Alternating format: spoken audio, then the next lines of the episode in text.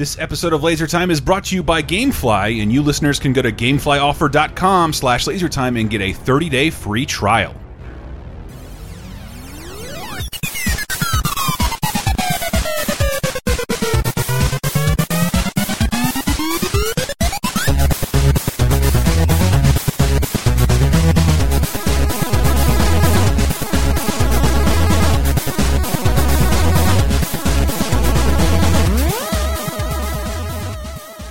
Welcome to Laser Time, bitch. oh, what a bad way to start the program. Hi, everybody. I'm I'm a beloved monster, Chris Antista. Um, I'm Bitch Rudden. bitch Rudden. I'm the dream child, Matt J. Ah, man, I'm so goddamn excited because we get to laugh at one of my. uh, We get to laugh at something in my childhood that I was genuinely afraid of today. With the musical moments of Freddy Krueger. Hi, welcome to Laser Time, the internet's seventh leading pop culture podcast, where we do a bunch of research on stupid topics, play you a bunch of fun sound clips, and pretend to be experts. Uh, but I'm actually very knowledgeable right now of the series A Nightmare on Elm Street. Does anybody know why? An Elm Street Nightmare. It is an Elm Street Nightmare. We just launched the show, An Elm Street Nightmare. Uh, you can find it at elmstreetnightmare.com, iTunes, or Stitcher, wherever you get your podcasts. Uh, me and Lizzie Cuevas, who just bailed on us, sadly, was Aw. supposed to be You don't here. need to say that on the podcast. but she could, but she couldn't make. What she has a real job. She Yeah. like, and she's and that b- that no, girl. No. she's That and girl. she's definitely found, don't need to say that. she has found the time in between that to record an Yeah, entire show she's great. about every entry Yeah. in the Nightmare on Elm Street series. We're really proud of it. So proud of it. In fact, we're going to put it at the end of this very show. Yes. I know that seems spammy, but I I did ask people first. They said it was cool, and we wanted to It's give like you the something. Itchy and Scratchy movie. It's still like 40% new content. Yeah, if you've already heard it, you've already heard the end of the episode. and it's got Michael Jackson in it under a fake name. but it's a limited Dustin Hoffman. series. Please check it out. Tell a friend if they're into Nightmare on Elm Street. It has been so much fun to do. That is without a doubt my favorite Yeah. horror I- series. I, think what we're going to do here is a good compliment to the episode of an Elm Street Nightmare that will follow. Because, or is that what you're putting out to this? The first one? yes, the first one. Because which in that one, Freddy isn't the Freddy that we. he's all not a jokester yet. He's not yeah, a he, jokester. he doesn't talk a lot. Yeah. he doesn't talk a lot because I'll make the point then. uh, I'll make the point in the episode why he doesn't. It Yeah. wasn't really done at this point. But one of the things I I, I was scared we wouldn't get a chance to do on an Elm Street Nightmare because it's only an eight episode show, Mm-hmm. uh, is talk about the minutia of Freddy. And you laser timers have heard me talk about that before. But it's a fascinating. It's he is a Freddy Krueger is a fascinating character to me. He's a much bigger character than that series. Yeah, yeah, I think he grew way bigger than the series. He still, I mean, he still lives on as one of the my, Mm-hmm. most iconic horror villains, despite a like a failed remake from 2002. yeah. with- Thanks, Rorschach. Uh, but I wanted to talk about like just how much, just like looking at the movies again in the history. Like New Line wasn't really a big studio before Freddy. Mm-hmm. Uh, there weren't really It's the house that Freddy built. it is. there weren't really franchises, but more than anything, there weren't brand managers concerned with oversaturation and representing a product well. Uh, so to emphasize that, I wanted to give you a little clip here. This is Freddy Krueger, uh, bastard son of a hundred maniacs. Kids, you're listening to the hot sounds of Freddy the K on WDED Radio. The station people are just dying to tune in. Yeah, we got your Hendrix, we got your Lennon, we got your Joplin, we got your Elvis, we got your this is one of the fantastic entries Yeah. to uh, Freddy's Nightmares, the Nightmare on Elm Street, the series, Yeah. a series that few people know about. That was from 1988 to 1990, Mm-hmm. a syndicated anthology show where Freddy Krueger would introduce. yeah. in like different stories, Rod Serling style, but usually cheesy as shit. Not to uh, discount the work of whoever was Mm. directing this episode of Freddy's Nightmares, but why is Freddy talking like a radio DJ, but he's standing up and going through records like a DJ at a, at a, at a party or a nightclub? He's he's not unlike. he unlike should be sitting down. He should have a cup of coffee. he's programming the channel right now. He's not, unlike any other Yeah. host in the '80s. I'm gonna, uh, oh, it's Easter and I'm dressed as a bunny. and but I mean, this is obviously one of my favorites and led to like the inspiration for this whole episode, the musical moments of Freddy Krueger.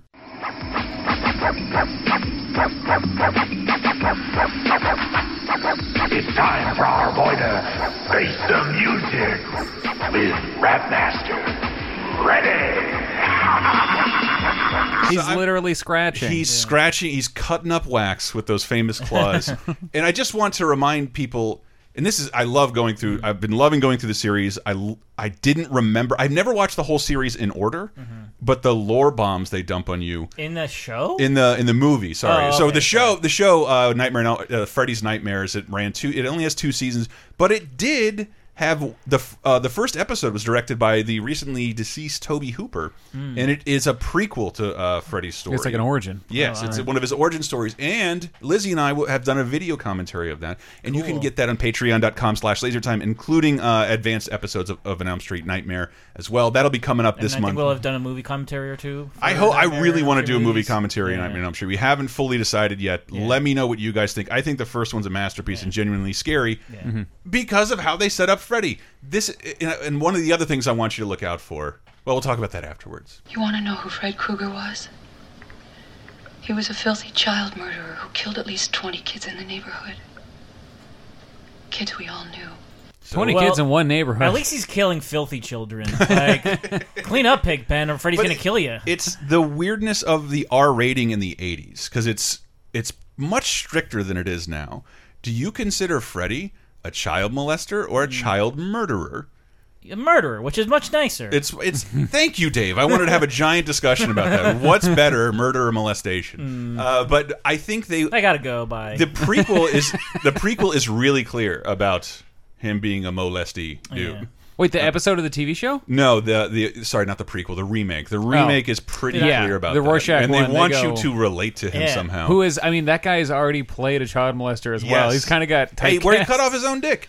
Yeah. Good for him. He did the, he did the Lord's yeah, I work. want to picture. Uh, was it Robert Englund as Mm-hmm. a child molester? But th I, I think I think the movie wanted to say that, but that was in an R-rated horror Yeah. film. That was not something You couldn't say anybody wanted to broach. And then multiple times in the series, he's referred to as a child murderer, which is like a term I'd never hear. This Yeah. is pre like Punky Brewster. This is pr this is pre when we could Yeah, easily slide that in and be like like you need to be real real careful when you talk about this. To be a very special episode. You can't just have a guy going out and doing it. But this is also the real difference between horror then and horror now. Yeah. like you're not going to see the It Follows ghost like No, scratching never. into club. or whatever the Happy Death Day baby is. You're not going to see it's uh, out there pimping shit. But I I The pointed this out a Babadook. Oh, I guess the thousand Babadook. times is that that Freddy was very much marketed to kids immediately, and this is the shadiest thing I've heard of. We did a whole episode of Laser Time that I one of my favorite episodes I ever prepared Yeah. about one nine hundred numbers, some a phenomenon that I thought didn't exist, but apparently now that I have Comedy Central late at night. There's Oh, all these women you can still call. Oh, nice. It's very weird. But Freddy had his own 900 number. Happy Halloween, foolish mortals. Freddy Krueger has a special treat for you. Challenge Freddy. Win up to $10,000. Even a chance to appear in the next A Nightmare on Elm Street film. Test your nightmare knowledge. Dial 1-900-8604-FRED. See if you survive Freddy's boiler room. Dial now and play Freddy Trivia, but you better look sharp. Freddy doesn't take any prisoners. What a rush. $2 the first minute, $1 each additional minute. Callers under 18, get your parents' permission before you dial. Wow. Wow, there's a 900 number for every kink. There and it's so what you just I wanted to play the end of that. What you just heard. You need permission from your parents if you're under 18. No, you don't. Yeah. Two dollars to call in Yeah. in 19 in 1986 88. One dollar for each additional minute. Five minutes with Freddy will cost you six dollars of 1987 money. that's that's fucking crazy. What's also great about these It's like a weekly salary for a kid. It's like almost always Robert Englund too. It's so It's- rare to see not him. Like once in a while you'd see like a different guy in the makeup and Yeah. not talk, but it's always his voice. Yeah, it's always his voice, and I think for these 900 commercials, I don't think they, they've rarely shot new footage, or it's just him in front of a green screen. Uh, but he he does the voiceover for I all think at a certain them. point he just put that makeup on himself. Watching that garbage? You should be doing your homework. I don't know what I'm Hey, Junior, I got something you can really sink your teeth into. Calling all Dream Warriors. Think you're brave enough to face Freddy? Well, now you can put your nightmare knowledge to the test and win money or a chance to be in A Nightmare on Elm Street 6. I love that. It, A Nightmare on Elm Street six. That movie technically doesn't exist. It's Freddy's Dead, the last one. I but wonder they, if they someone didn't have a a spot title in yet. it. Huh? I wonder if someone won a spot in it. Oh, you know what? I'm gonna watch it again. That movie's fucking terrible. But uh. I'm gonna watch it again, and I, I there's like almost nobody in that movie. Yeah. I hope you make a gif of Freddy grabbing the back of that guy's head and pulling his face toward him. Uh, but that's that's a child. Yeah. Yeah, A dark this is a- version this of is a- on Me. he was like 18. Mass murderer from a rated R movie. That was a child being reamed by his mother until Freddy. I got something for that ass. come on in here. I, I, I love that about it, and I tried to find all these really fun appearances of Freddy because it's Yeah. he's just. Robert Englund is so cool in it, but he- it's such a ham. I think a proper brand manager these days wouldn't have allowed any of this to happen. I think on that 900 uh, that 900 number episode of Mm-hmm. Laser Time that we did, we actually played some of the Some- some of the number like when you actually Beautiful Maniac yeah. recorded the phone call. and it is like I remember. Cincinnati. Like, uh, okay, I'm gonna kill you. Here's how I'm gonna kill you. Before you can do the contest, let me tell you how I'm gonna kill you. it's it's exactly the Simpsons joke you're thinking. I there I saw recordings of it again. They're 40 minutes long. Remember, one dollar a minute. Here's some words that rhyme with murder. it's more that makes it more expensive than buying Freddy on VHS. Almost like Yeah. one call to this hotline. See what's in the news today. uh, but but with with no with no brand manager, there's like no there's nobody seemingly worried about diluting the character, oversaturation, overexposure. So Freddy kind of flames out like really fast in the late '80s. And here's a bunch of clips where I can show you why, for the most part. Uh, I love this. I found I had never seen this before. A VHS promotion. This is so transfixing. There's almost nothing I love more. Than somebody who upload, uploads one of those internal videos that the public wasn't supposed oh to Oh hell see. yeah! Uh, I know Watch there's a bunch of Nintendo be- ones. Here's yeah. how you fix a kiosk. Or like train to be Mickey Mouse. Yeah. They're- those some of those just surface. So, and, and I talk a little bit about this in, later in the Nightmare episode about the wonderful world of VHS back in the day, because that's how I discovered Freddy. It's like they would send promotional videos to my friend's aunt who owns a video store, because Whoa. these things were fucking expensive. So they'd send you free shit like this is going to be a big seller. This is Robert Englund pitching Yeah. Nightmare on Elm Street 3 Please Dream buy Warriors. three copies of this ninety dollar VHS. VHS. Yes, it's your favorite bad dream, once again slashing its way into the hearts of America with. Hold it right there, Squidlets. if you think I'm gonna settle for just another sleazeball video promotion, you must be dreaming. Show some respect, buddy. This ain't your average drive-in movie schlock we got here. Nightmare 3 scared up $25 million in its first two weeks in release. $8.8 million. $30 million. 40 million! You're wrong, Joe! Already independent film ever. Why? Why, you ask? Freddy Krueger, that's why. It's the return of cult hero Freddy Krueger. The I just I didn't I- think I ever wanted to hear Freddy Krueger talk movie financials, but it kind of worked. it it gets even better.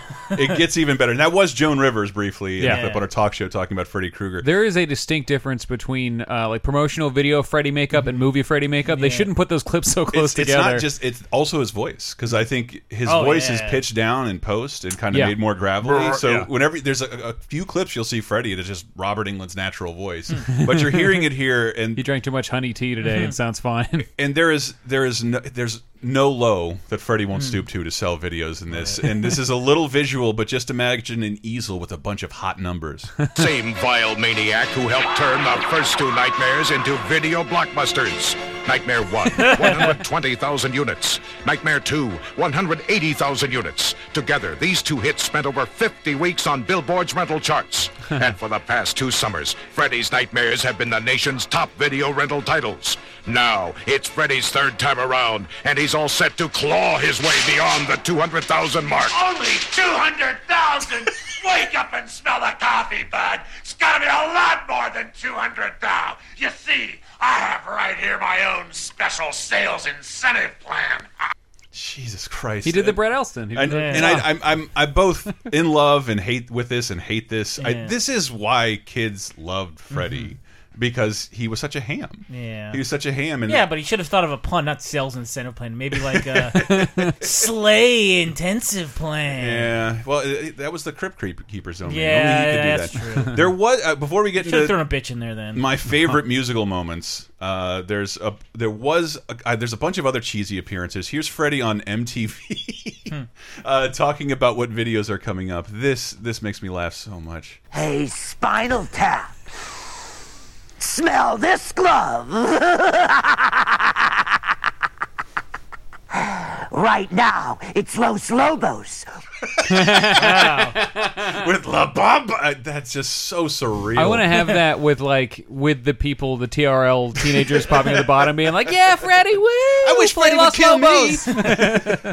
From La Bamba. or have him in that building in New York in Times Square with the windows. in the Yes, side. I, I mean, I, you can't blame. He really should have thrown a Ritchie Valens joke in there. Another one of my victims. I'm the big dropper. uh, and it, I think this this made Freddy Welcome not to as Buddy Holly. I, I do think there was an audience that wanted genuinely scary movies, and that's when this whole phenomenon started to disappoint people because there wasn't a lot of stuff they wouldn't put Freddy in. I was always wondering why Roseanne and mm-hmm. Tom Arnold are in Nightmare on Elm Street Six for Oh. like a, an extended cameo that's totally jarring and will take you completely out of the movie. So six is the one that's like kind of real life. No, Oh, that's the that's next Freddy's one. dead. That's- okay. Uh, we will get into all that in Elm Street Nightmare, Dave. Ha. uh, but I I found it and then I couldn't find the rest of it. A Roseanne HBO special. you remember HBO specials back in the eighties? yeah. They'd always like film shit in addition to the stand up. They'd have like, little like sketches, or they'd do like uh, they'd go to their house. Yeah, and something. it was clear that she couldn't afford her cast of Roseanne, Mm-hmm. so they got a new cast. But they were hunted by Freddy Krueger, and Freddy Krueger is in Roseanne's comedy special. So that's how she ended up in the movie. Uh, this is a minor controversy. Do you ever hear the show DC Follies? No. I mean, is that with the guy with the piano? No, it was. DC Follies, was Hollywood da- da- da- da. What's the land, land of confusion video? Phil Collins. Oh with yeah, the yeah, yeah, yeah. We it? talked about that like like on last year, 30 30, 2010. 2010. And, yeah. and there's kind of an American-y version Yeah. with political uh, figures as puppets. yeah, and gotta get a lot of use out of that Reagan puppet. With Come on. ringmaster Fred creepy. Willard. That's cre- you think Freddy's creepy? That Ronald Reagan Yeah. Land of Confusion. Is it creepier than the Puppet? one in Back to the Future? The Yes. Max Headroom Yes, one? That's even what those that. are based on, yeah. Yeah. But the, the- this is a short-lived American version of that, hosted by Fred Willard, who you know from Christopher mm. Guest movies. So this clip will feature not only two Freddys, but kind of a direct threat from Freddy to a sitting president. It's time to start trimming the bushes. Are you from the New York Times? Check the obituary section. Oh, Mr. Krueger, he's the president. You didn't get my vote. Please don't, Freddy. If you kill him, Dan Quayle will become president. Not Dan Quayle. I voted to caucus. That's that's Freddy Krueger threatening to kill the puppet president Yeah. with a laugh track. Nowadays, you got to go to Twitter to get that. So I, I, I think it, it took years for this to happen to like Dracula or Frankenstein before they could like Did they ever the- interact with the president? not even as a puppet. I would bet. Uh, Whoa, too goddamn hot to promote to approach. Jimmy Carter, I'm coming after you. But a part a part of the Freddy phenomenon was like this astonishing wave of uh, soundtracks. The movies are going to be huge with kids, so let's make a soundtrack around them. That kind of started with part three.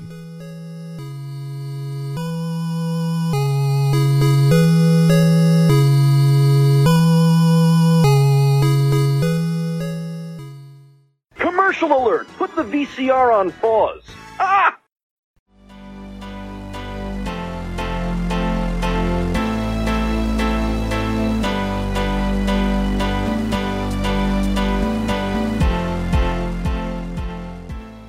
This episode of Laser Time is brought to you by GameFly, and we're here to let you know you can go to GameFlyOffer.com slash LaserTime and get 30 free days of the GameFly service. Plans start as low as $15.95 a month, and what does that include? Pretty much every game. Yeah, it's like a Netflix thing where you make a queue and they send games out to you with self-addressed envelopes. You can send them back at your leisure. And it's a great way to save money on games, especially in a time like this with too many good ones. But you can rent all new games like Mario and Rabbids, Marvel vs. Capcom Infinite, Destiny 2, Dishonored, Death of the Outsider. But if I have to make a recommendation, Friday the 13th comes out physically and you can get it via Gamefly. It is not only hyper authentic to the Jason series, even when you die, you get to watch a pretty decent and surprising Friday the 13th movie, and half the time, when we play, we stumble upon a 10 year old screaming bloody murder, and I swear to God, that's more funny than it sounds. But Gamefly's got over 8,000 titles to choose from on Xbox One, PS4, Nintendo Switch, 3DS, Wii U, PS Vita, even going back to original Xbox and PS2. Pick any game you want, and Gamefly will ship it to you. Send back the games when you're done, or you can keep it out and buy it back from them at an extremely reduced cost if you're enjoying it that much. Once again, that URL is gameflyoffer.com slash lasertime to get a 30-day free trial.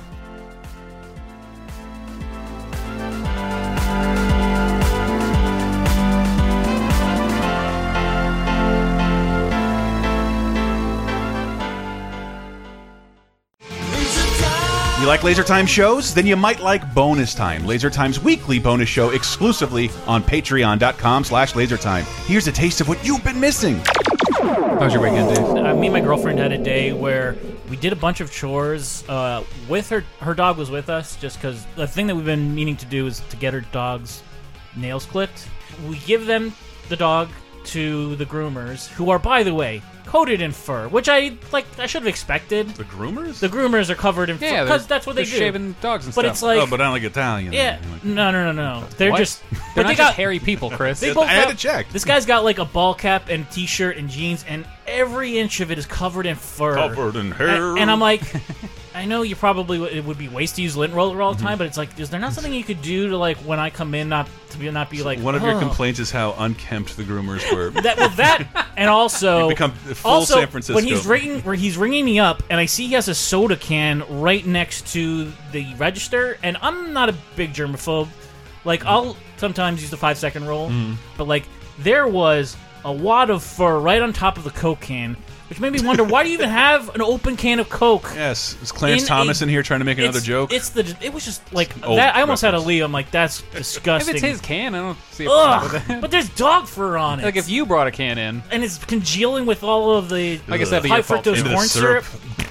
So Get bonus time, Laser Time's weekly, full length, uncensored, and ad free Patreon exclusive podcasts, as well as full length movie commentaries, wrestling and cartoon video commentaries, the first season of Talking Simpson, and more at patreon.com slash lasertime, starting at just five bucks. You'll help us live, and we'll do our best to help you never be bored again.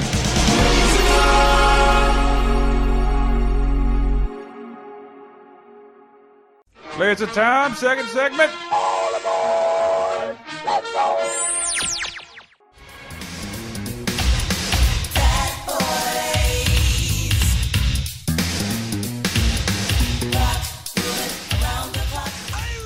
Now, before we get into that, I think, as far as I can tell, this is fascinating to me. I, how is Freddy involved with Will Smith? And it's awesome. Oh, yeah. The theme song to An Elm. Street Nightmare is A Nightmare on My Street by uh, DJ Jazzy Jeff and the Fresh Prince off of the album I'm the Rapper, He's the DJ. So, as, according to what what research I could do on it, they were they were vying to get a song on the soundtrack. So that's sort of why this song was made. It's very unofficial, samples the official theme, and I there somewhere out there is a music video for it that they have they ordered destroyed. Uh, and I, I have not. I feel like I've seen it, but I guess I haven't. If you buy the album now, there's a disclaimer like Nightmare on Elm Street is not affiliated with this project in any way because I think they were trying Yeah. to. yeah, I, I mean- feel I feel like I've got that memory. I maybe that's a Mandela effect thing. I'm like, I know I saw that music video at some point, but maybe I never did, and I just, just you're made it probably up. just thinking of the credits of uh, like every single one of his music videos is in that same room with graffiti on the wall. Yeah. I'm just thinking of Wild Wild West. Yeah, but I mean, Fresh Prince at this point in time, I think hi- his of uh, whatever it was like half story raps, I which were love great. Yeah. Like I This is love what, it. their second You- album? I, I was talking to someone about that. parents that- just don't understand the the theme to Fresh Prince of Bel Air. This, I think he when has one about being sucked in a video I, game. I The loved, first date one? I Yeah. loved DJ Jazzy Jeff and the Fresh Prince. Yeah. And when you like read music criticism, like here's what he was trying to say. Like you can never, there's no ambiguity in what Will Smith. Yeah. It was October 18th, and I was walking around. It was 100 degrees. It, he's very, very specific story songs. Uh, and this, this I love. I fell in love with them immediately with this song. Story that I'd like to tell about this guy. You all know me as me scared as hell. He comes to me at night after I call into bed. He's burnt up like a weenie and his name is Fred. He wears the same hat and sweater every single day. And even if it's hot outside, he wears it anyway. He's home when I'm awake, but he shows up when I'm asleep.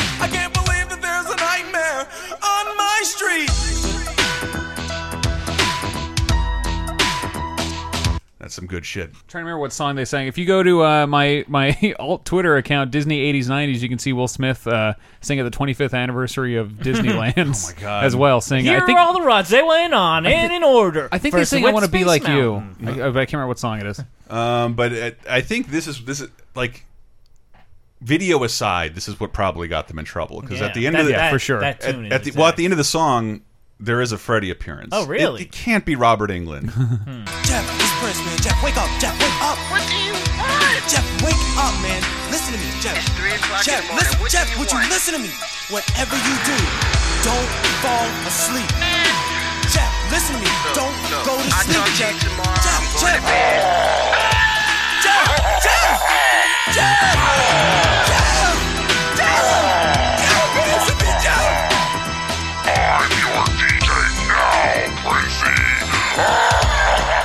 sounds like it. Hey, It kind of sounds like, but I don't think Yeah. It's somebody else pitched Jeff, up. Yeah. Jeff should also never go to sleep because he's probably suffered multiple concussions being thrown out of uh, Will's house.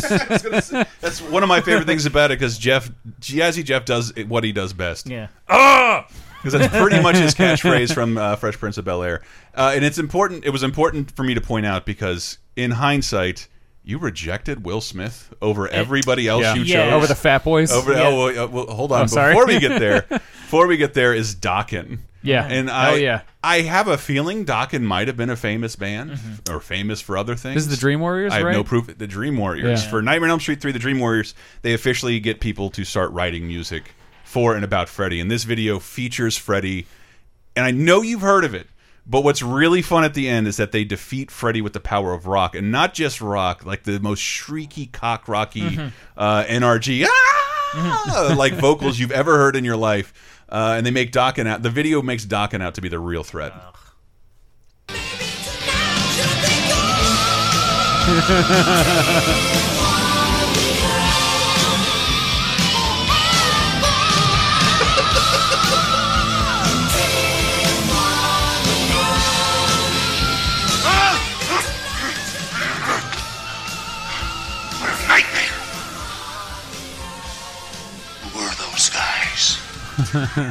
this is that Patton Oswalt bit, like Which one? straight the one about the transitive powers of rock and Oh roll. yeah, in yeah, 80s. totally. They're Squibbida bibbida bam, And, in then between there, what you couldn't see was a little clip of uh, Oscar winner Patricia Arquette, star of. Uh, is that who that was? Yeah, Oh, yeah. man. Laurence Fishburne is in it. It's great. I remember believe him that- in it. That episode will be up this week, but I that's that's probably watch them watch them all. Watch them in order. But Dream Warriors That's is maybe the so best one. Cool. Hmm. It is so cool. I I posit a theory. Not unlike wanting to rearrange the order of Back to the Future, I wish that was the last movie. Yeah. Where the main character comes back as a sensei role as everybody developed powers to go and intentionally fight Freddy Krueger. So cool. I gotta stop talking about it. I have a whole show for that. um, but uh, to, on the next soundtrack, yes, that's the one, Matt.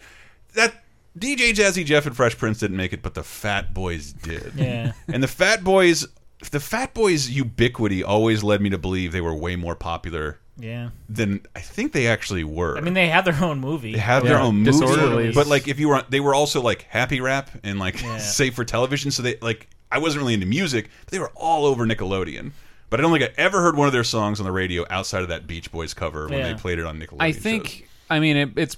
I I hate this, but it was the '80s. I think that their body types made them less threatening to white people, and that was part of like we. Oh, these guys aren't scary. They're big fat dudes. Let's just. Ha- they're big fat party guys. Let's party with them. yeah, let's party.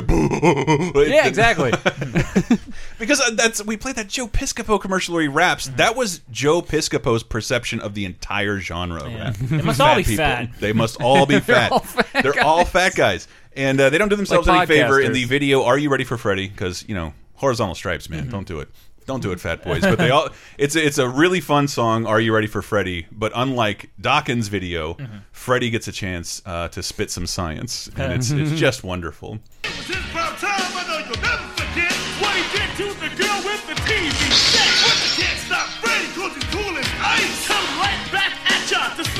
slash and slang. Like a Jitsu blade, like a blender hill flint. Fred Krueger, putting on the wrist. So we get the Fat Boys in Yeah. there, and they're referencing. They just referenced the third film. Yeah, I like. I think they actually go through the movies in order. They do, sure, and yeah. it's the primetime bitch, and this is off the uh, I think Nightmare on Elm Street 4 uh, Dream Master soundtrack, which I loved way more than I thought I would, having watched them all in a row. That is the most Freddy Freddy film, in Yeah. my opinion, and it gets a lot of shit. Back before streaming, they had to do whatever they could to remind you of everything that happened in another movie because you're like, you might not have seen it for five years. Well, it's, and it's also like as a kid, uh, one of the things that was transfixing about them and why some of this low budget shit kind of looks pretty poor is Freddy Kills in Dreams, and those it's shot by the right director, and it had a bunch of great directors. Everything looks really surreal, and it's kind of hard to fit into your memory, and it's, it makes it more bizarre. But yeah, I love that shit. But uh, that's those were the Fat Boys. Yeah. Now Freddy gets a chance to jump in. Young. Your mamas too. And if you don't watch out, I'm gonna thrill you too. So my advice to you is to stay ready. Cause you know who's back? Freddy. Jesus, with the arm folding. Was any of that footage from the movies? No, that's Uh, all shot for the yeah, video. That's Ooh. all shot for the video. Oh, Most awesome. all of that is I shot for so the video. bad at did Freddy did Robert Englund just like freestyle that at like well because you know who's here What rhymes with Freddy? That Uh, is Freddy. That is the best musical moment you'll ever have from Freddy Yeah. because he does not so much as sing anything else. I think he's his voice is briefly in. Do you remember who recorded this? Because this is such a bizarre list of people who recorded songs for the Nightmare on Elm Street soundtrack. You have Dokken Mm-hmm. into Fat Boys, into Bruce Dickinson of Iron Maiden, a song he wrote separately from Iron Maiden, but they liked so much they re-recorded as a band. Oh, cool. Uh, Bring Your Daughter to the Slaughter. in in 1991, we're approaching grunge music. Can you remember who wrote the song for Freddy's Dead? I have no idea. It's Jam? incredible. it's it's close. It's Goo Goo Dolls. Oh my God! Oh. Really? Yeah, Goo I Goo did not Dolls. know this. Goo Goo Dolls will close out the segment with that with that jam because like that only in the video That's does Freddy hilarious. appear at the end for, Yeah. like just to say something. and Which it's one's clearly not that? him. No, uh, part six. Okay. Uh, part six. But uh, in between, It really that- shines a new light on I want to wake up where you are. in between all that, uh, 1998 record from RIC Records. Jesus Christ, this this is something for no one. It is the most embarrassing thing about it. It's just an album called Freddy's Greatest Hits, and it is atrocious. Uh, Henry wrote about it in an article, I think, for wow. about Freddy cameos and music videos. Uh, this didn't have any music videos, but this is a kind of a shameless. It's sub Simpson sing the blues. Oh, wow. Because Freddy almost never sings. He more screams and laughs Yeah. over studio musicians who sound like they're banging out shit over the course of a weekend. Um, this is the opening song, "Dance or Else." All really cool though.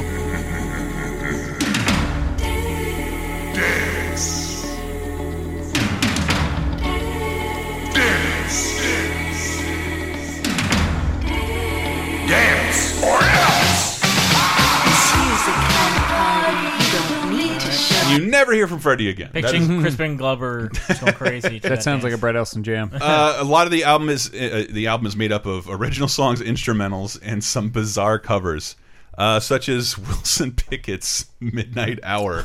They're just looking for dream sleepy puns at this point.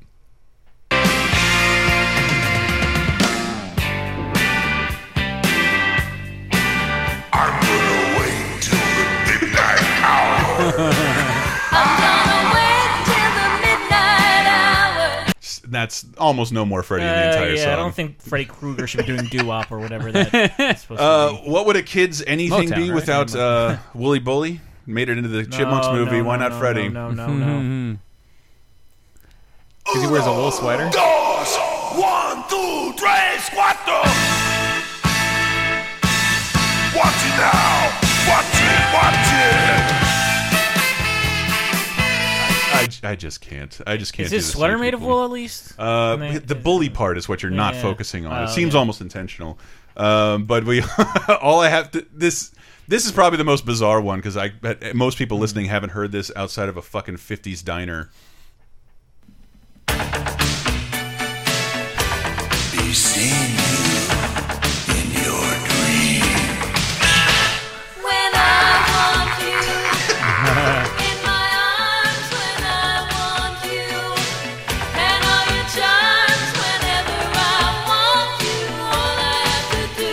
trying to imagine like the ultimate Freddy fan who Yeah. day one goes and buys this album. I'm and into just that synth though. Is like horrified Yeah. at songs like. I mean, they, it seems like they're trying to do, do two different things, like originals Mm-hmm. or covers of movies about, About dreaming. dreams. Like that would be good. There's a bad moon on the rise. Yeah. Mr. Sandman. yeah, that, I would. Bring me a dream. I would. I would have bought Freddy's Nightmare. greatest hits if it was stuff like that, like "Dream a Yeah. Little Dream," just like with him just saying it hoarsely. Would have been great. But they try to do two different things here, and the original songs suck butt, and those are terrible covers. uh, But if they could had concentrated on one and not the other, Yeah. It should have just been worked out. popular songs at the time. Actually, Take on me. the instrumentals in the song are fucking great. Uh, but I that can't is believe he never did a take on me kill. Like pulled somebody into. He a- did. Oh, okay. He totally did. Okay. Part four. It's one. It's, it's incredibly disappointing. No, part five. Uh, but anyway, an Elm Street Nightmare. I don't have to plug it anymore.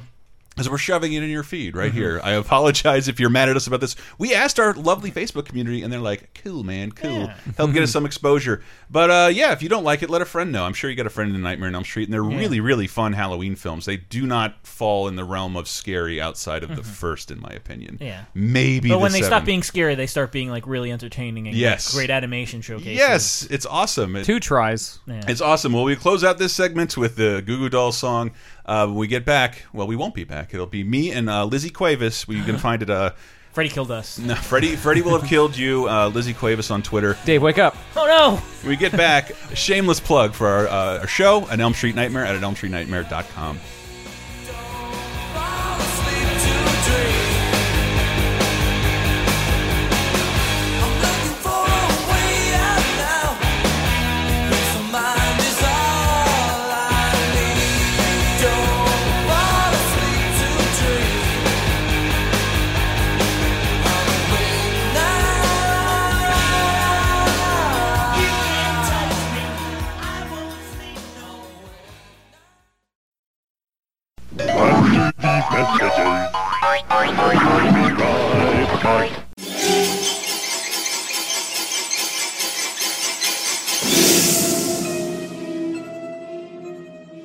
What is up, folks? Thank you so much for listening. Uh, I'm sorry if this is too pluggy because this is one of the weirdest things we've ever done shoving a show inside a show. I'm talking about Laser Time inside an Elm Street Nightmare. What a busy week. Thank you so much for listening to this simul rebroadcast. And remember that an Elm Street Nightmare is new every single Tuesday throughout October. Yes, we're into Halloween. And this week we're talking about the phenomenal Nightmare on Elm Street 3 The Dream Warriors. Arguably the best addition in the entire series. But if you like Talking Simpsons, it's sort of like that, but with Freddy Krueger. So check out an Elm Street Nightmare at elmstreetnightmare.com or lasertimepodcast.com or tell a friend who might like it if you like us. I hope you guys have been catching up with 30 2010. That has been really fun. And this week we're going to get to talk about Radiohead, Gene Roddenberry, the debut of Portal, and one of my favorite underrated gems from the 1980s. Speaking of 30 2010, an anniversary inspired us to stream one of the worst games I've ever played Jackass the Game. If you miss Ryan Dunn and you want to see some unseen performances, it's right there on our YouTube channel, youtube.com slash lasertime. We also dove into the Bikini DLC in Friday the 13th, and sure enough, one of our playthroughs was graced by yet another high-pitched 10-year-old screaming bloody fucking murder. It was fantastic. But we had a couple of surprise streams late in the week. That's why you want to subscribe or go to lasertimepodcast.com every once in a while, or maybe like our Facebook. Shut up. I have to say all this. Uh, because we got Cuphead. We got a copy of Cuphead on Friday, and we streamed that beautiful, beautiful game. If you've heard us talk about it on Video Game Apocalypse, it's been one of my most anticipated games for about three years now. It looks like an old-timey 1930s cartoon, and it plays beautifully. It's really, really good, and you can you can watch us play it right there. And not only that, some of us got our hands on an SNES classic, the little Super Nintendo. All of you guys seem to get, except for me. But we did have the bright idea to crack that bitch open and stream everything in it. Yes, we played every game, and we managed to do it a lot quicker than you'd think. Tune in to find out how we did it. Also, uh, also streaming this week, we'll be streaming Golf Story and maybe, just maybe, something else involving Freddy Krueger. Speaking of which, why don't we just get back to the show?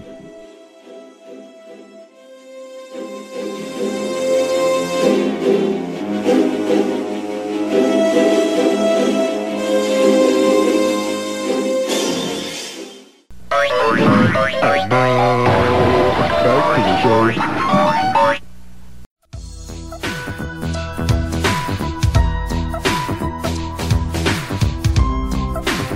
Welcome to An Elm Street Nightmare, a multi part podcast looking at the work and legacy of Freddy Krueger. That's not happening yet. We will get to that. But we'll be looking at Freddy Krueger through the lens of each and every Nightmare on Elm Street film. I'm one of your hosts, Chris Antista, and who else is with me? I'm Lizzie Cuevas. Ooh, hi, Lizzie. Oh, hello. Hi, Lizzie. Good seeing you here. Yeah, we'll usually keep these Is intros. this a nightmare? No, this is not Oh, a nightmare. okay. This is a dream come true for me. You you like your and we'll keep these intros short and for the most part, but this being our inaugural episode, I'm super excited to do this. Through a discussion about horror movies last year, we found out our favorite horror franchise is Nightmare on Elm Street. But not necessarily our favorite horror movie, franchise, monster, Freddy Krueger, Nightmare on Elm Street. Incredibly fun films to revisit, and we wanted to find a dumb excuse to do that and share it with you. And how are you enjoying it so far, Lizzie?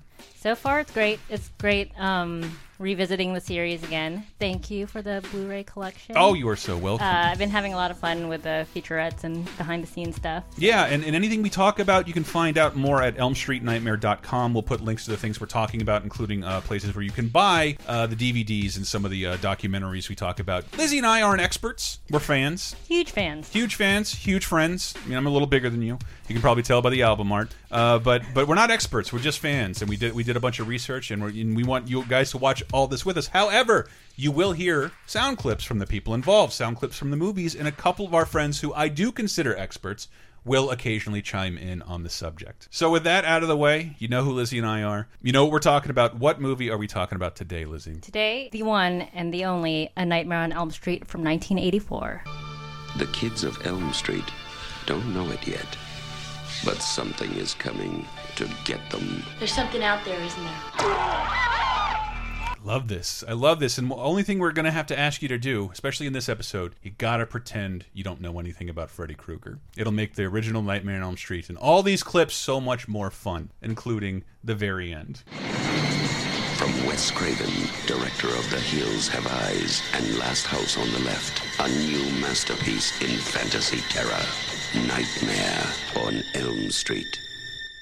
Ooh, fresh to the world.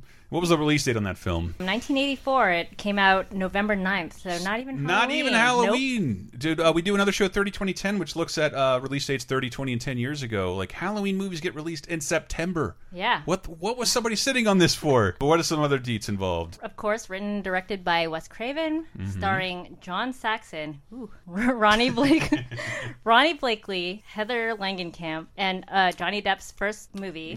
So, Uh, and Robert Englund. So let's Oh, not forget yeah. Robert Englund. I'm gonna add that every time. yeah, so this movie made 26 million at the box office, making it the series' seventh highest-grossing Freddy movie to date. Only the seventh, which is totally unfair. Again, not to plug one of our other shows. Last year, Lizzie, we did uh, a horror by the numbers Halloween show on Laser Time, our, our Monday show, lasertimepodcast.com, breaking down body counts and how successful horror franchises were. And I was shocked to find out. Did I ask you this? What is the the most profitable horror movie franchise of all time? Because No, I don't. You like it? The most profitable Horror movie franchise of all time. franchise. That's hmm. Was it Saw? was it was it was not Saw, but it was it was no, it wasn't it wasn't even close. Adjusted for inflation, which I think this this movie Nightmare on Elm Street made 64, adjusted for today's money. Adjusted for inflation, it's The Exorcist based solely Yes, thank God. Oh my God. Yeah. Because I was saying Saw just the thought that they made so many movies Yeah. because it was whatever their moneymaker, but I'm really glad because The Exorcist is my favorite. like The Exorcist is probably a better movie than the Nightmare Right. on Elm Streets, but I mean, there's, I there's don't no- know. The there's no- sequels, uh, though, like Yeah. that's why I didn't think Dude, about that. Because, none of the sequels touch the original, and part of the reason why it made so much is because it was released theatrically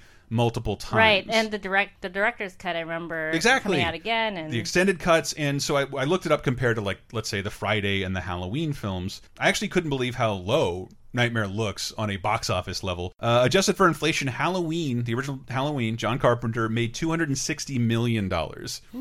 Uh, friday the 13th the original made 131 million dollars. But at this point and that's crazy to me but i think a lot of that has to do with re-releases and that these things stayed like back in the day stayed in theaters for years whereas nightmare as far as i know got one wide theatrical release and others got more uh, but at this point if you want to keep score at this time in history halloween is three movies in the third movie being season of the witch which doesn't have michael myers in it at all and friday the 13th uh, is four movies in and horror fans will know that means the final chapter where the movie's concluded and then began again uh, and that movie was released in April. So I I'm, I should have looked up what was Nightmare avoiding releasing up against that it released in no, November 9th instead of Halloween. Mhm. What else do we have on this? Uh, let's see. Um, the Rotten Tomato score of this movie was 94%. The only certified fresh nightmare. Really? Yes. But it's hey, look, we're going to talk about it. Still really good. And uh, we also will be tabulating the body count. Do you know how many? I do. It's a lot smaller lower than, I than you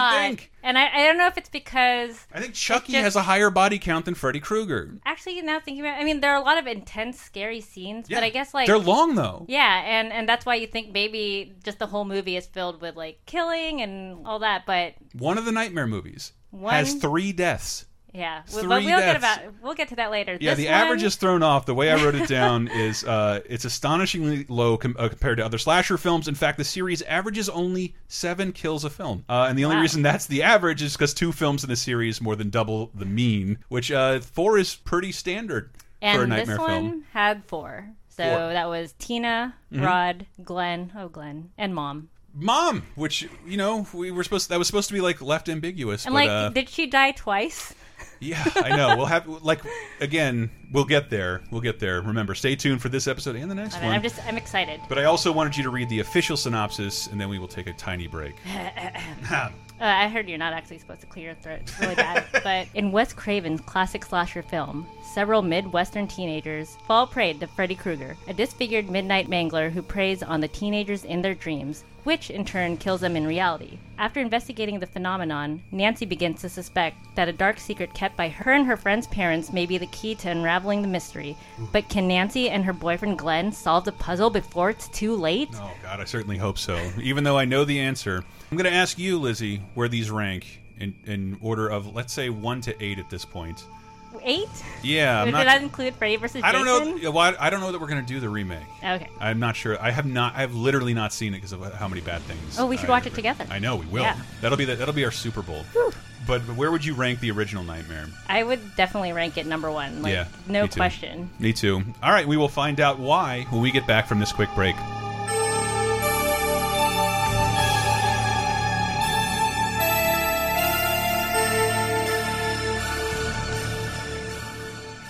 This episode of An Elm Street Nightmare is brought to you by Audible, the internet's leading source for audiobooks, spoken word entertainment, comedy, and old timey radio shows. If you like podcasts like this one, odds are you might like listening to Audible. And you can get a free audiobook download and a free 30 day trial of the service just by going to audibletrial.com slash lasertime. Audible has almost 200,000 titles to choose from that you can listen to in your desktop, Android, Kindle, MP3 player, wherever you put your earbuds and are listening to this. But Come on, given the subject nature of our show, I gotta recommend Wes Craven and the Man and His Nightmares, written by John Wooley and narrated by Pete Larkin. If you're interested in the man who made the very movie we're talking about today, you can learn all about his life and work. How Wes Craven, from his strict fundamentalist upbringing to his career directing some of the greatest horror films ever made, which includes Scream and Nightmare on Elm Street, how that all came to be. And of course, you can listen to that book for free just by going to audibletrial.com slash lasertime and checking out your free audiobook along with your 30-day free trial of the service.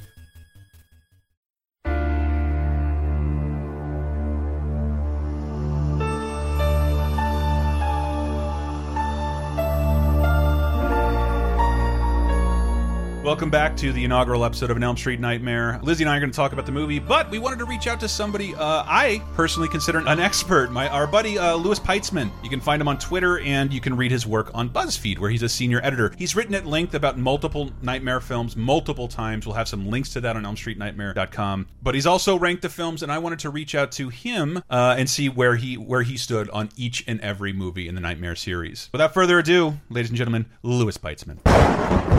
So Nightmare on Elm Street 1 uh, is a big deal for a lot of reasons. You know, the, the big one for me is that it really changed the idea of what a slasher killer could be. You know, we had this strong silent type in Halloween and uh, Friday the 13th, and then in Nightmare on Elm Street we get this kind of more chatty, more human killer in Freddy. Obviously, he got more and more human and chatty as the series went on, but still, you know, a, a big departure from what came before that in terms of the slasher film of the 80s. I mean, the movie's terrifying. I think that it holds up really well. It's one of the few, probably the only one in the series that's still really scary to watch. It also really messes with your idea of, of you know, reality and dreams, and it has this whole surreal element. Are these people awake? Are they sleeping? And, you know, that's a scary thought for real people. It's definitely still scary, like on a, on a simple, you know, jump scares level, but also like on a bigger dread level. I think it's still really scary. I I mean, it's still great. It's still very effective. I think that you know our image of Freddy Krueger has been tainted a, a little bit. That happened throughout the series, but you know the first movie in and of itself is still a very scary and very effective horror film. I don't think that that can be argued with much.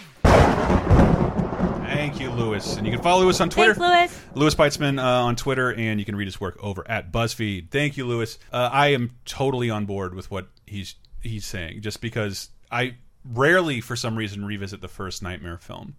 but it's I think it's important to do so because, in my opinion, it is a masterpiece. You know, I didn't even think about this until he brought it up, but Mhm. after watching Nightmare on Elm Street, I realized there aren't actually a lot of jump scares No. in it. No, it's it- just scary. there's a, there's a couple of misdirects, and I think that's that's very weird in this period when you talk about traditional slasher films, and and when we talk about lack of body count, people like Michael Myers and Jason tended to just come out of nowhere and either chase somebody or kill them immediately, whereas Freddy stalked his prey, And just- taunted them in yeah. their dreams, and would come back repeatedly. And if you were and that's what made it most scary, I think, was just like the otherworldliness of it and just the dread of like this feels surreal. Yeah. And I don't know what's going on. And I think honestly, like even one of the most scary parts of the film for me was when Tina was in a body bag. Yeah. And that stuff always freaks me out. Like Yeah. I think there's a similar scene in or there's a this scene somehow reminds me of a scene in The Shining where, you know, the girl's in the bathtub and it's just like kind of Oh, I obscured. thought you were to say bear blowjob. That's the best scene in The Shining. Oh, yeah. Well, uh, I wasn't scared, but yeah. So it just like you know, you don't really see her face, but you could see a little bit of it, and just the blood, and, And that's- it's gross. That's why I think these movies as a series are so much fun to revisit. When people do get killed, it's usually with an elaborate setup in a surreal or otherwise otherworldly situation. And that's all present from the first film. And and we're going to stick to mostly the first film in the series, but it's it's hard not to talk about Wes Craven and the origin of Freddy Krueger. I guess you could call him a real up and comer in horror, even though he'd been around for around what would you say six or seven years at this point. Uh, he made his debut with uh, The Last House on the Left, Right. and followed that with The Hills Have Eyes, and a bunch of other TV movies. Deadly Friend, and the movie I don't hear get brought up very often that I liked, Swamp Thing, which let me as a partial comic nerd, Swamp Thing is a great film. Swamp Thing was Wes Craven making a comic book movie before it was cool, based on a series of like 12 comics from the 60s. Swamp Thing wasn't a consistent character. They decided to bring him back into the DC universe to promote the film, and they hired a little comic writer named Alan Moore, to the guy who wrote Watchmen, to write Swamp Thing. And so Swamp, like Wes Craven, helped usher in Swamp Thing as a consistent DC character after 20 years of dormancy because of how big a fan he was. In between that time, uh, because I guess I would consider that his first mainstream success because that was what year was that? 82. But in between all that time, I think right after Hills Have Eyes, he started working on a film called Nightmare on Elm Street to try and make a different kind of horror movie. Because no offense to Wes and fans of these films, but or I can't enjoy watching Last House on the Left or Hills Have Eyes. Just terrifying, like too real world terrifying, rapey. Not for me. Give me give me the uh, disfigured Daffy Duck that is Freddy Krueger, killing people in elaborate ways that uh, I'm your boyfriend now, Nancy. yes, there we go.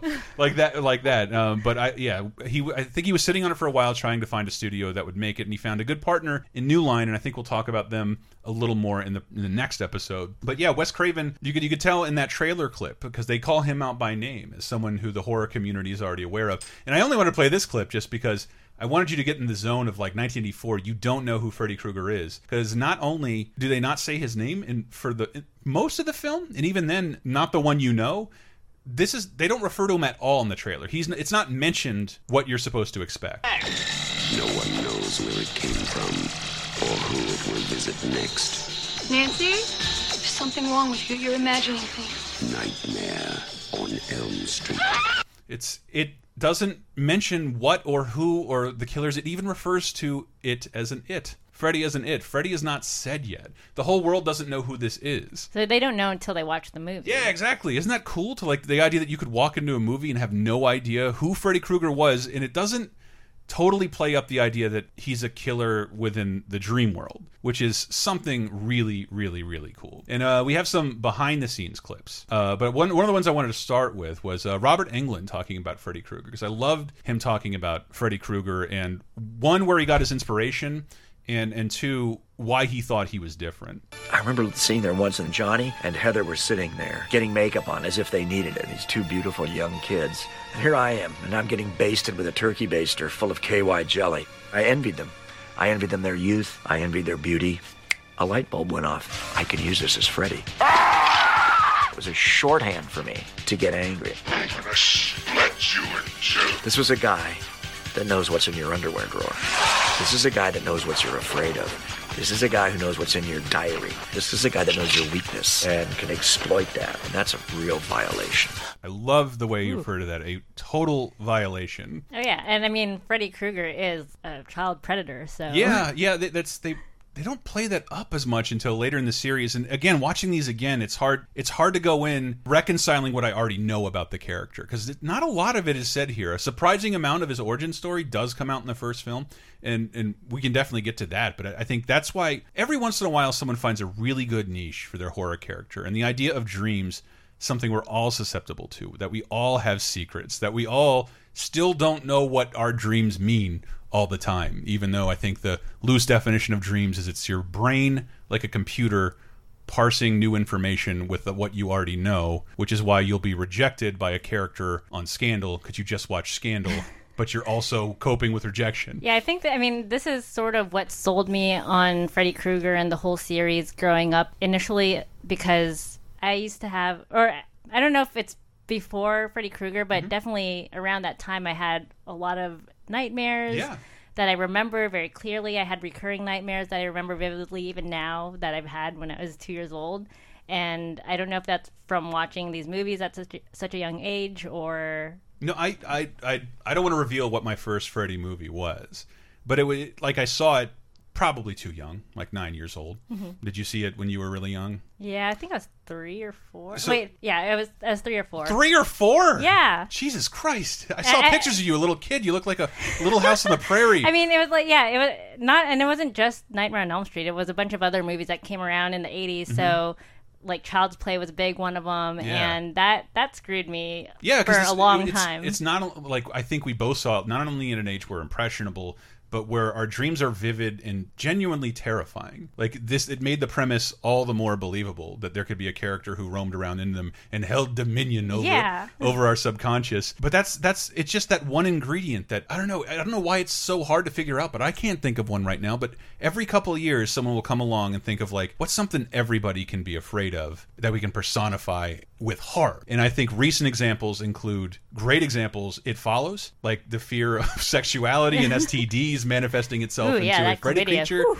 And my favorite, Get Out, like Oh, just yeah. to personify racism as a horrific character. It uh, really, really good examples of, t of taking a modern fear and, and, and like turning it into something terrifying. And uh, Wes Craven, I thought his origins of Freddy was fascinating. Uh, he, I think he explained that the the pattern on Freddy's shirt. oh uh, yeah, is- it's just like the colors that are really difficult. yeah, for, he claimed it was like the two most jarring colors on the human eye. Like it's just unpleasant to look at, but I mean, also yeah, very I mean, Halloween. they're like complementary colors, so uh, seeing them side by side yeah is hard. and and and he's and seeing an old man i think he said an old drunk man on the street who just looked at him and didn't make eye contact but was underneath the freddy hat was one of the scariest things he ever saw but the, the fascinating thing is the sleep angle the sudden nocturnal death syndrome or whatever it's called the, the dvd has a bunch of special features about and this is like Blu-ray. the blu-ray has a bunch of special features like a 1997 case of a man who claimed he was asleep when he stabbed his wife 44 times. He's found guilty. But Wes Craven based it on something that in an article, I think in the LA Weekly,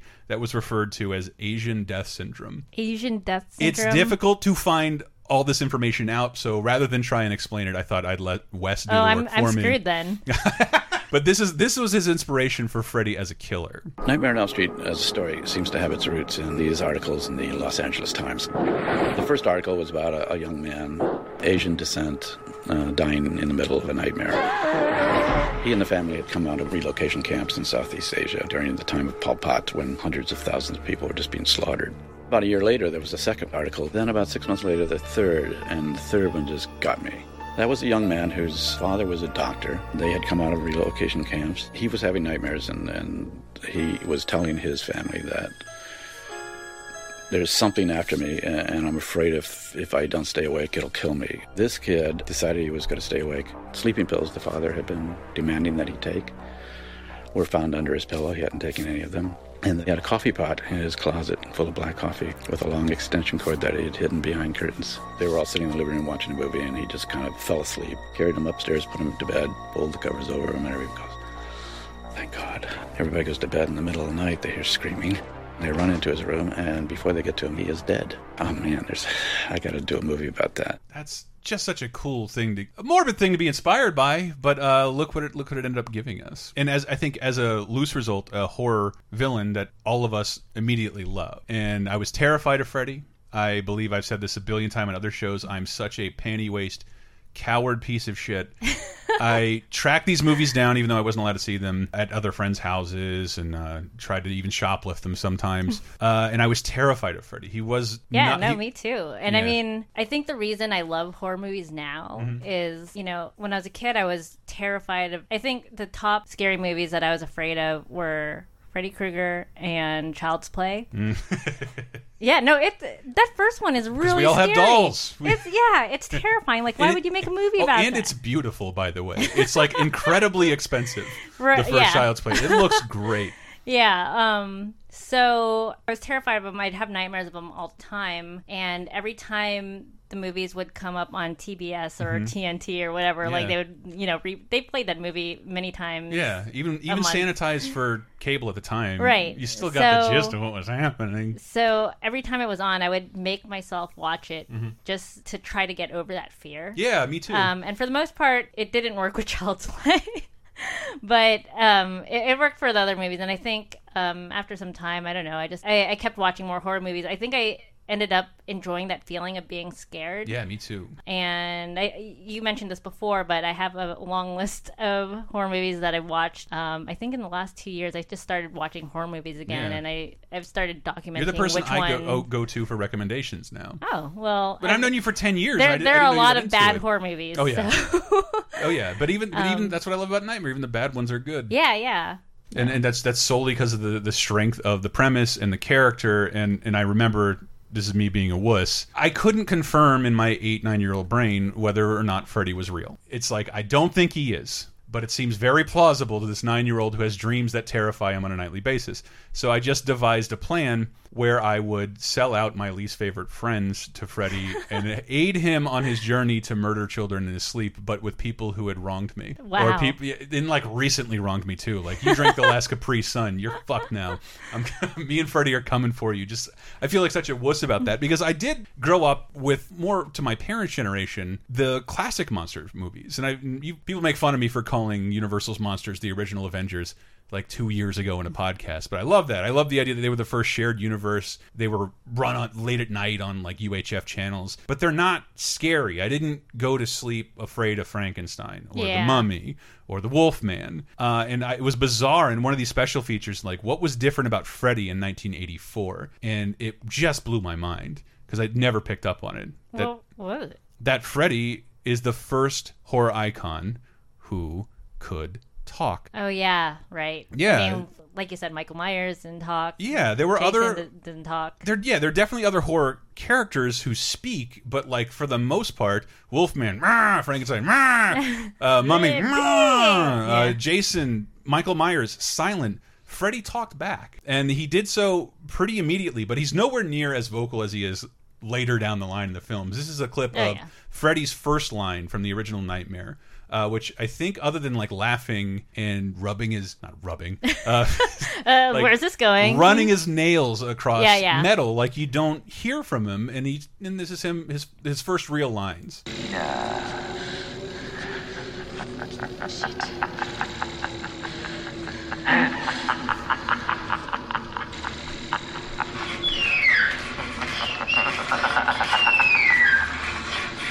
Please, God. This God. And that's like the first scene, but it's still it's really hokey. Is this the one where he's running through the alley The and alley, has his, the his arms, extend, like and they said that- again the special features are great. That it was just they're in an alley. It's two guys With with, fishing fishing, poles, lines yeah. on the other side, pulling out his his arms, and it's very clear that that's what the effect is. But it's still him running, being cryptic and running down Right. just a darkened alley, like any old alley you'd find so around your crazy. house. It did. It still looked nuts. I, I, I that, that scene is a little weird for uh, the introduction to when he speaks. I think it's more effective in the credits. But that's when he's going after Tina, and I had read that Wes was kind of inspired by Psycho, like killing the main character halfway through the film. Mhm. I, I, for some reason, at no point rewatching the films can I consider Tina the main character. Right, but I mean, in the beginning, you kind of think that because Yeah. you see, She's I the mean, first she's one the you one see. running through the boiler room. We and- meet Nancy, oh, and Glenn, Johnny Depp. Oh, I- Glenn. they even Oh, that the credits introducing Johnny Depp. We meet the other characters through Tina because she's experiencing these nightmares and wants to ask everybody else what's up. Please help me. Come over and sleep at my house. Reminded me a lot of It Follows as well. Mhm. Uh, but here, the first time we meet the kids, I couldn't go back to sleep last night. So what do you dream? Forget it, Tina. The point is that everyone has a bad dream once in a while. It's no biggie. Yeah, next time you have one, just tell yourself that's all it is, right where you're having it, you know? Once you do that, you wake right up. At least it works for me. I love young Johnny Depp in this film because for some reason his hair and the way his mouth is always open, he looks just like Butthead the whole time. uh, uh, uh. but yeah, like again, I, I I encourage you just to as an experiment walk through the opening of this film as if you don't know what to expect, and it's still incredibly effective as a as a film. And I don't know that any of the films get better than this. Yeah, and I mean, you and I recently watched it, and Mhm. that's after I watched it a million times. Yeah, I watched it like a dozen times. It's still, I don't know. There's some magic to it. Totally, totally, and just and and it definitely gets into that in the end. Just once they establish the dream world is where Freddy enters, you can't trust anything that happens in the movie. Yeah. because everybody is tired and dozing off, and in all, daydreams count, whether you do it in school or not. Uh, and that, I My think that it makes the whole movie untrustworthy. And, and to its credit, and we'll talk about this way more in the next episode, it does very convincingly, with seemingly little effort, help build the world and rules of Freddy Krueger. That he only has power in dreams, but he can sometimes be drawn out of dreams a little at a time. Did they establish why that was? Why did Nancy end up uh, Heather Heather Langenkamp? Yeah. Langenkamp. Uh, how did she end up? Did she end up for a reason being the vessel that could draw Freddy out? Um, or was it just that she was a last friend left standing?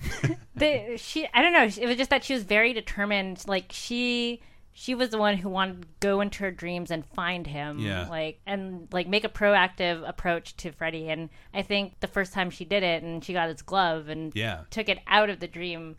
I think that was And like she the first. she took his hat out of the dream, and Oh, hey, was it? Wait, was it the hat or the, glove? in the Sleep Institute. Yes. in the Sleep Institute, and that's something I always forget. My favorite movie of all time is Who Framed Roger Rabbit, and I did not remember Charles Fleischer, Roger Rabbit himself, is the doctor in this film. You, get- you get no hints of Roger Rabbit, sadly, but like I, every time I see him, something I get really excited. Uh, yeah, I didn't I didn't know canonically why she was the one, but the movie conflating all the lore together, the, this movie does help make a little sense of that. And again, I, I'm trying to remind all of you guys that again, no one knows who this is. As an audience member, you don't know who Freddy is. So when Tina is murdered in a fantastic sequence, Yep. her boyfriend is in the room and he's like, I don't know what the fuck that was, but it wasn't me. But he ends up going to jail anyway. Right. And I love this discussion of like, what are we dealing with? And as an audience, you don't know yet. It was dark, but I'm sure there was somebody in there, under the covers with her.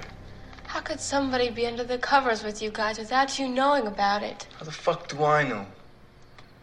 I don't expect you to believe me anyway. What did he look like? Did you get a look at him? No. Well, then how do you know that somebody else was there? Because somebody cut her while I watched. And you didn't get a look at him? You couldn't even see the fucker. You could just see cuts happening all at once. What do you mean all at once? I mean, it was as if there were four razors cutting at the same time. But invisible ones. Invisible razors.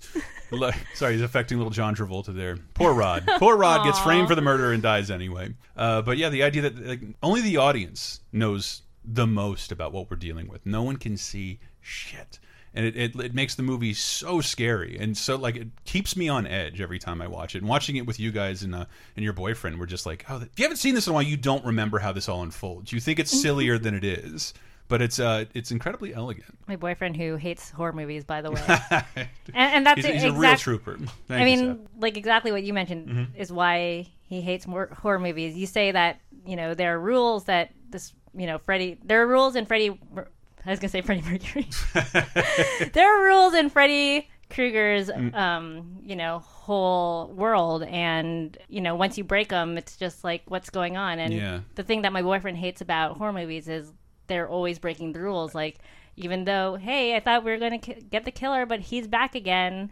Almost, you know? yeah, almost every movie ends by breaking the rules somehow or Mhm. exploiting a loophole, but not this one. Yeah. It has an incredibly ambiguous. You don't know what's a dream or don't, you stupid audience. You thought you knew what was going on, but for But me, the twist at the end. there's it's it's a wonderful twist. Oh, but I want to want to talk about the sequence of Tina getting killed. Oh yes. Because one of the reasons Oh yeah. why like as a series why the nightmare series is so special because even when i watch like jason movies or old universal movies there's not great kill sequences Right. they're not little uh vignettes of And this is what amazes me. Like up until very recently, actually, I didn't think of Nightmare on Elm Street Mhm. as a low budget film. Yeah. And it totally was. And the fact that they were able to pull all the stuff off. yeah i believe uh, on a budget of 1.8 million at the time Yeah. which puts it i think at, at like you know almost true indie status uh, at this day and age and it, it turns out the the best sequences are the result of one room Yeah. and i love learning that about the special effects when tina is dragged across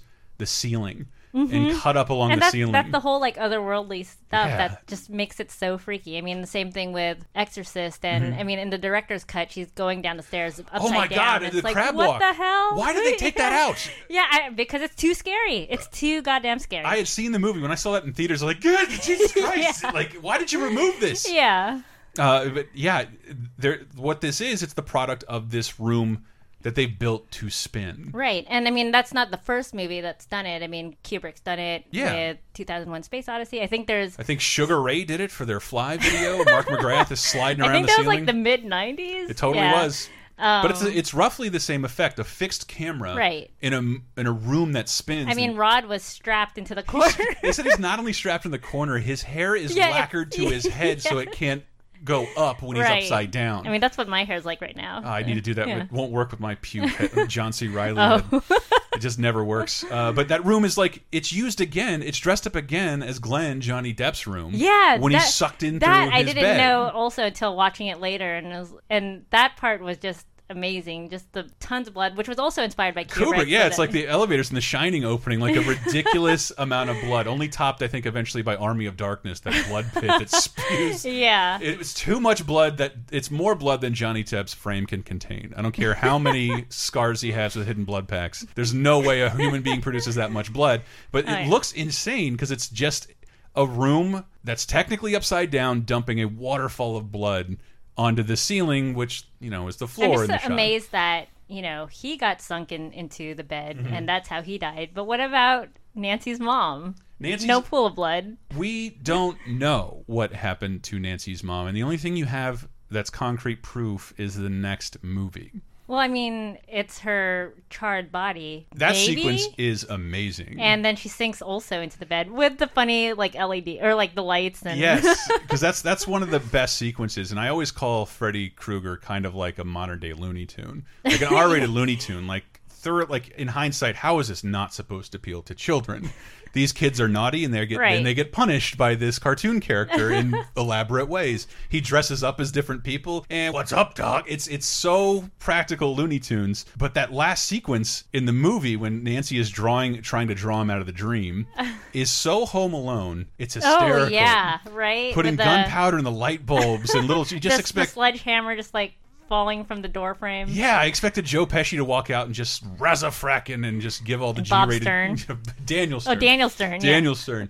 Uh, but that sequence is great. But that in particular, where he's set on fire and did and like again these are all practical effects that's clearly a man on fire and then you think he's gone and then appears in his Nancy's mother's room on top of her body smothering her with fire such a cool effect where she is then descends into I want to say hell but the light is all blue Yeah, so Uh, I think that's like I don't know some like rave before you go to hell. But at, with the ending, it's confirmed you don't know what was a dream and what Right. wasn't because the mother's back and then killed again.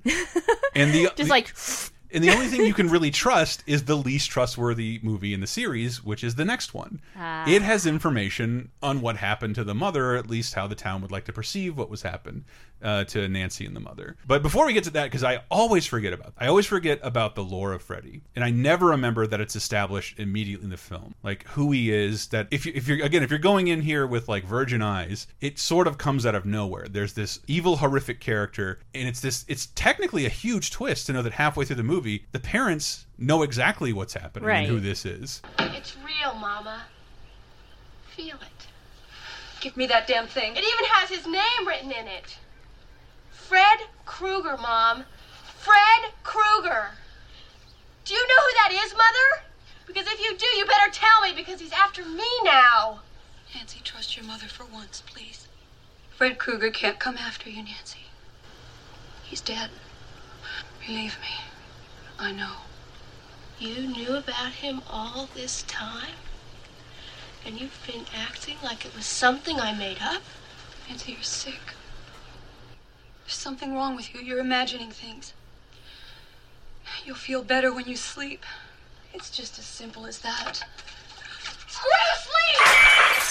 I love the line "screw sleep," and her mother's just such a such a pathetic drunk. I know.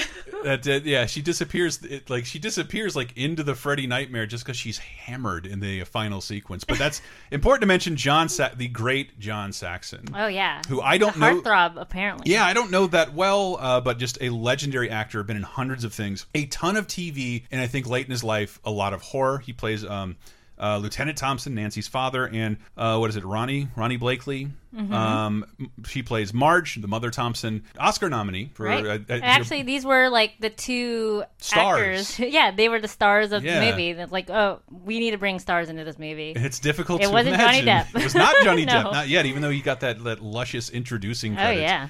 Uh, but but she, yeah, she was nominated for an Oscar, as your, your fucking boyfriend was able to point out. Oh yeah, Altman's Nashville. She was Mhm. nominated for Best Supporting. Indeed, she was, as was Lily Tomlin from the same movie. They both lost to I forget who. Uh, but I, I totally forgot. I, I know Freddy's origins, but I don't remember which movie I know it from. So I'm really enjoying being able to watch these in order to see how they lightly lay the pieces of Freddy's origin. Oh, you know. Freddy's origin. what? He that was the kid that beat up Wes when they were kids. No, that's not.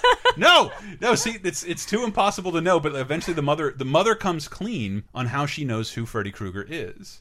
You want to know who Fred Krueger was? He was a filthy child murderer who killed at least 20 kids in the neighborhood. Kids we all knew. Oh, Mom. It drove us crazy when we didn't know who it was. But it was even worse after they caught him. Did they put him away? Oh, the lawyers got fat and the judge got famous, but somebody forgot to sign the search warrant in the right place, and Krueger was free just like that. What did you do, Mother? A bunch of us parents tracked him down after they let him out. We found him in an old abandoned boiler room where he used to take his kids. Go on. Took gasoline. We poured it all around the place and made a trail of it out the door. Then lit the whole thing up and watched it burn.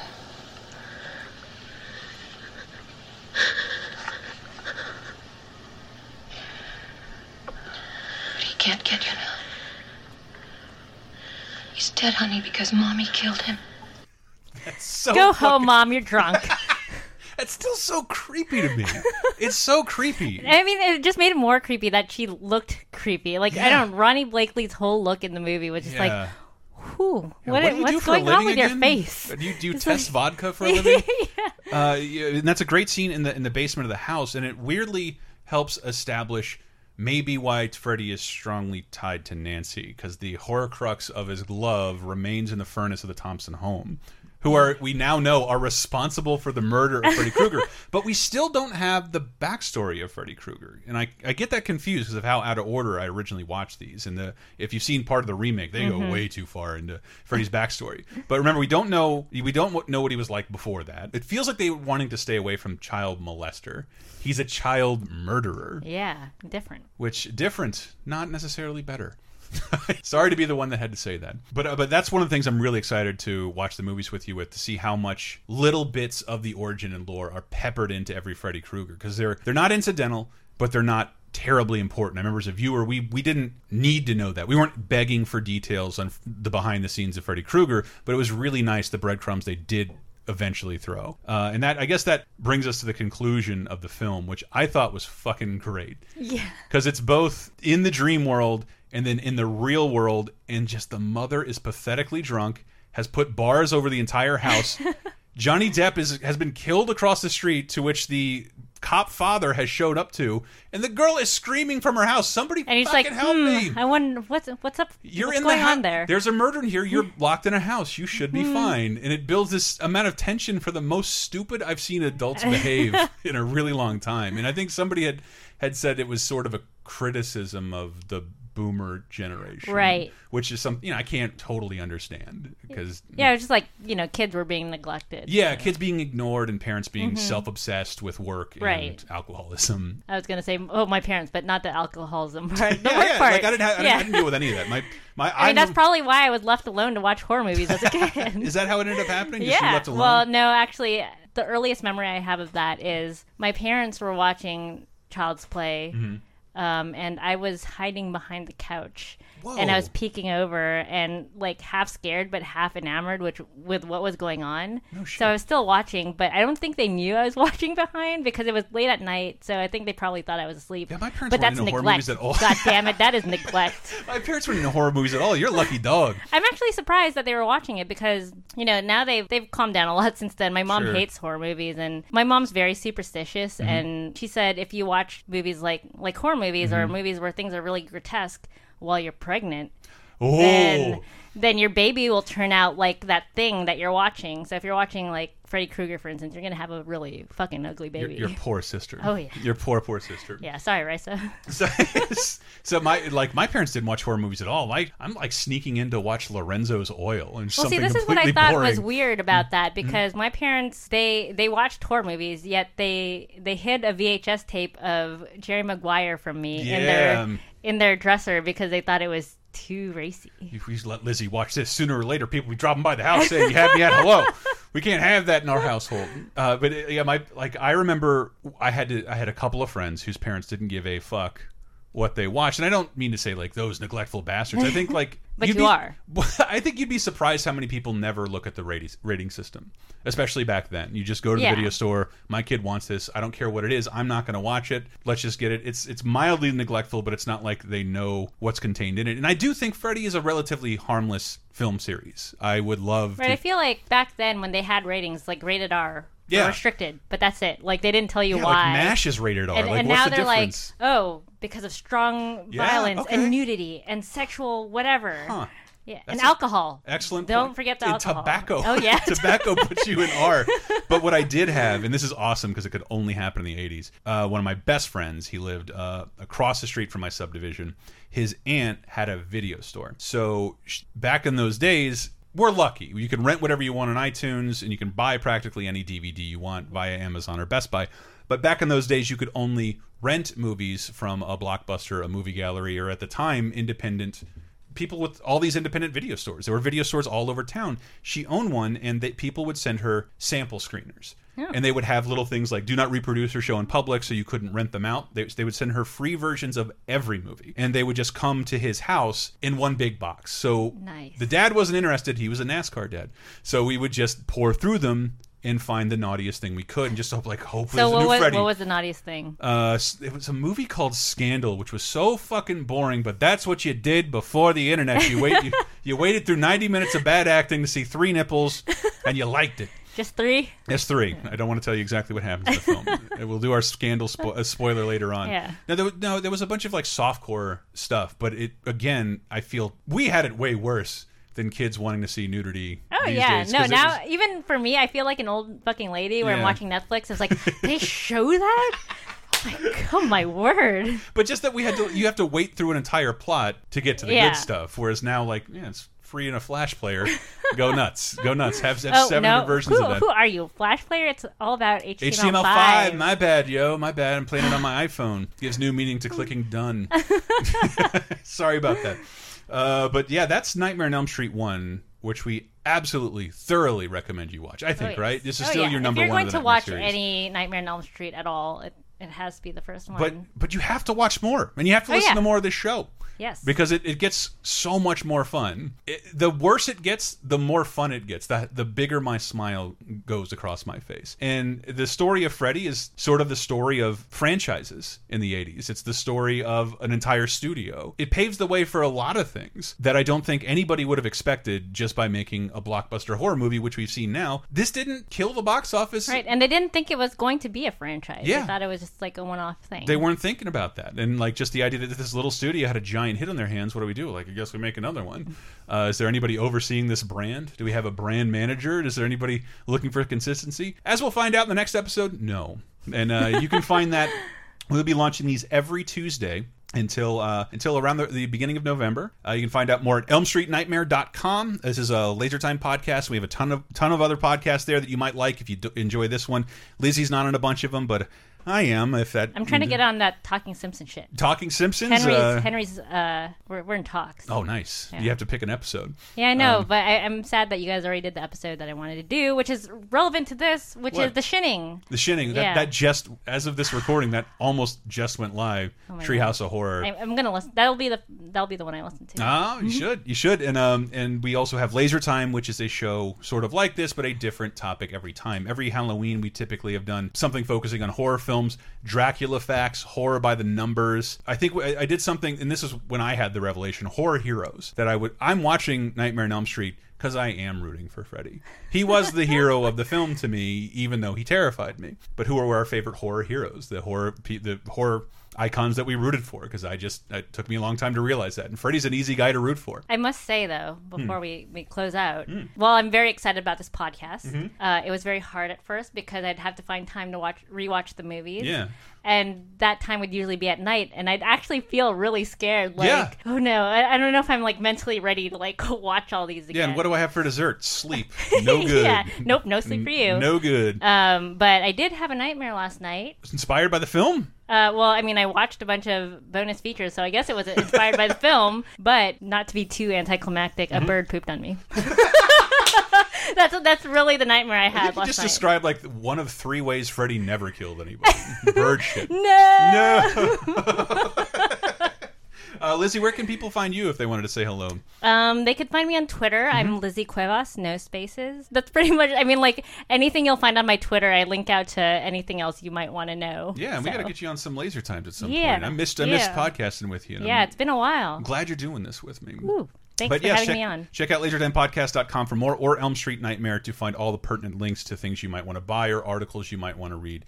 Uh, in conjunction with this, we'll have a lot more stuff to recommend to you as we move forward. Wanted to thank uh, Louis Peitzman. You can follow him on Twitter or check out his work on BuzzFeed. And this whole endeavor, that's including the entire Laser Time network, which also includes 30 2010, Talking Simpsons, Video Game Apocalypse, uh, is brought to you by Patreon. Patreon, we are so listener supported, almost hundred percent. We do appreciate it. You allow us to keep doing what we're doing, and for the low cost of five bucks, we try and make it worth the everyone's while. So, Lizzie, in order to make it worth the while, people who might like an Elm Street Nightmare, you will get each show in advance, ad free on patreon.com slash lasertime for the low cost of five bucks, including uh, over a hundred full length movie commentaries, video, cartoon, and wrestling commentaries, an exclusive weekly show, usually with our uh, buddies Dave and Matt, and Lizzie will be doing a video commentary with us uh, in the month of It's me. October. Hi, Lizzie. Hello. We will be doing a video commentary, and I'm not going to tell you what it is just yet, but stay tuned for the month of Halloween. Also, make sure to check out Laser Time on Twitter and Facebook, uh, or leave a comment in the episode. You can do it anonymously if you'd like. Let us know what you think. This is our pilot episode, but I've Lizzie, I've enjoyed the crap out of it. Yeah, me too. And uh, with that, I can play this. You've waited long enough. Yes. You've waited long enough. Uh, it, I love this. Remember, in the in the trailer, they don't ta- they don't mention the name of the character who is responsible for all the killing. At no point in the film, with four minutes left, the word Freddy is uttered for the first time, and it's still it's still jarring if you're sitting there waiting for that. And here's Nancy giving him the what for. I know you're there, Freddy.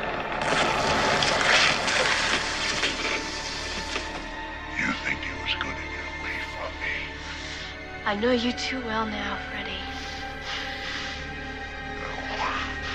You die. It's too late, Krueger. I know the secret now. This is just a dream. you're not alive. This whole thing is just a dream.